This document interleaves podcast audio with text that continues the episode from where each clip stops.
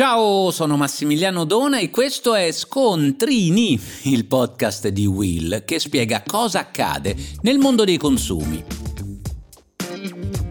Oggi parliamo di connessione internet e del perché è una priorità per il paese e i consumatori. Voi lo sapevate che la fibra ottica nel nostro paese ha raggiunto nell'ultimo anno il 56% di copertura? Beh, di per sé potrete dire un ottimo risultato in linea con la media europea. Il problema è che il tasso di adozione è ancora molto ridotto, siamo intorno al 22%. Ciò significa che sono troppo pochi i cittadini che possono oggi godere godere di tutti i vantaggi di questa tecnologia e dei servizi annessi.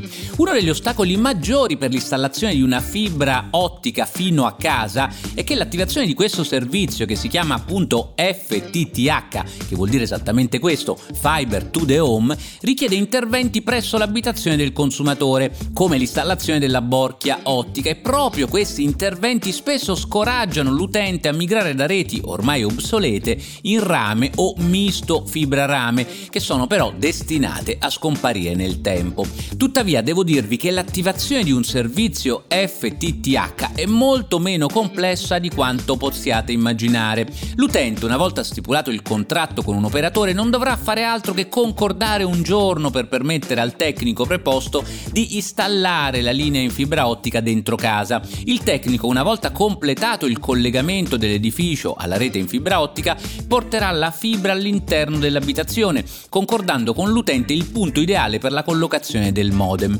Laddove possibile il tecnico farà passare la fibra ottica attraverso l'impianto domestico già esistente per collegare al muro la borchia ottica, che rappresenta la porta attraverso cui la fibra entrerà dentro casa. Alla borchia ottica verrà quindi collegato il modem e il servizio verrà attivato e testato dal tecnico. In altre parole, se è vero che l'installazione di una rete in fibra ottica comporta necessariamente degli interventi presso la nostra casa, una volta attivata la linea fissa FTTH, questa non avrà bisogno di ulteriori interventi per i prossimi anni, essendo una rete cosiddetta future proof, cioè a prova di futuro, senza contare che lo stesso immobile con un intervento di questo tipo aumenta di valore, quindi i vantaggi che ne possono derivare sono davvero molti. Un altro grande problema per i consumatori è che la maggior parte delle persone non ha minimamente idea di cosa sia la fibra ottica, né quali vantaggi avrebbe nell'installarla e questo devo dire è colpa della pubblicità che negli anni ha venduto una fibra ottica che in realtà fibra non è.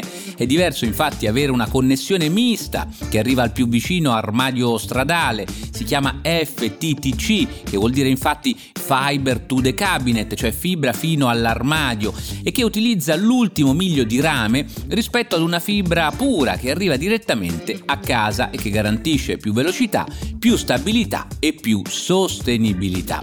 Dando qualche numero, con la DSL, quella che conosciamo tutti, parliamo in condizioni ottimali di una velocità di connessione non superiore ai 20 megabit per secondo in download. Una VDSL, cioè la fibra mista, può raggiungere una velocità teorica fino a 100 megabit per secondo in download e 30 megabit per secondo in upload, ma in verità le prestazioni effettive dipendono in gran parte dalla distanza dell'unità immobiliare rispetto rispetto a quell'armadietto stradale di cui vi ho parlato. Su ben altri numeri viaggia invece la vera fibra ottica che oggi può arrivare fino a 10 gigabit per secondo. Tradotto significa che non è più necessario scegliere se guardare un film in streaming, fare una video call o giocare ai videogames online, neppure se si è in più persone collegate sotto lo stesso tetto. E non è tutto. Le connessioni in fibra ottica permettono di implementare i sistemi legati alla domotica, centralizzando, se volete, in un unico impianto i segnali. Insomma, forse è il caso di attivarsi. Che ne dite? Cominciate verificando la vostra copertura. E voi, lo sapevate?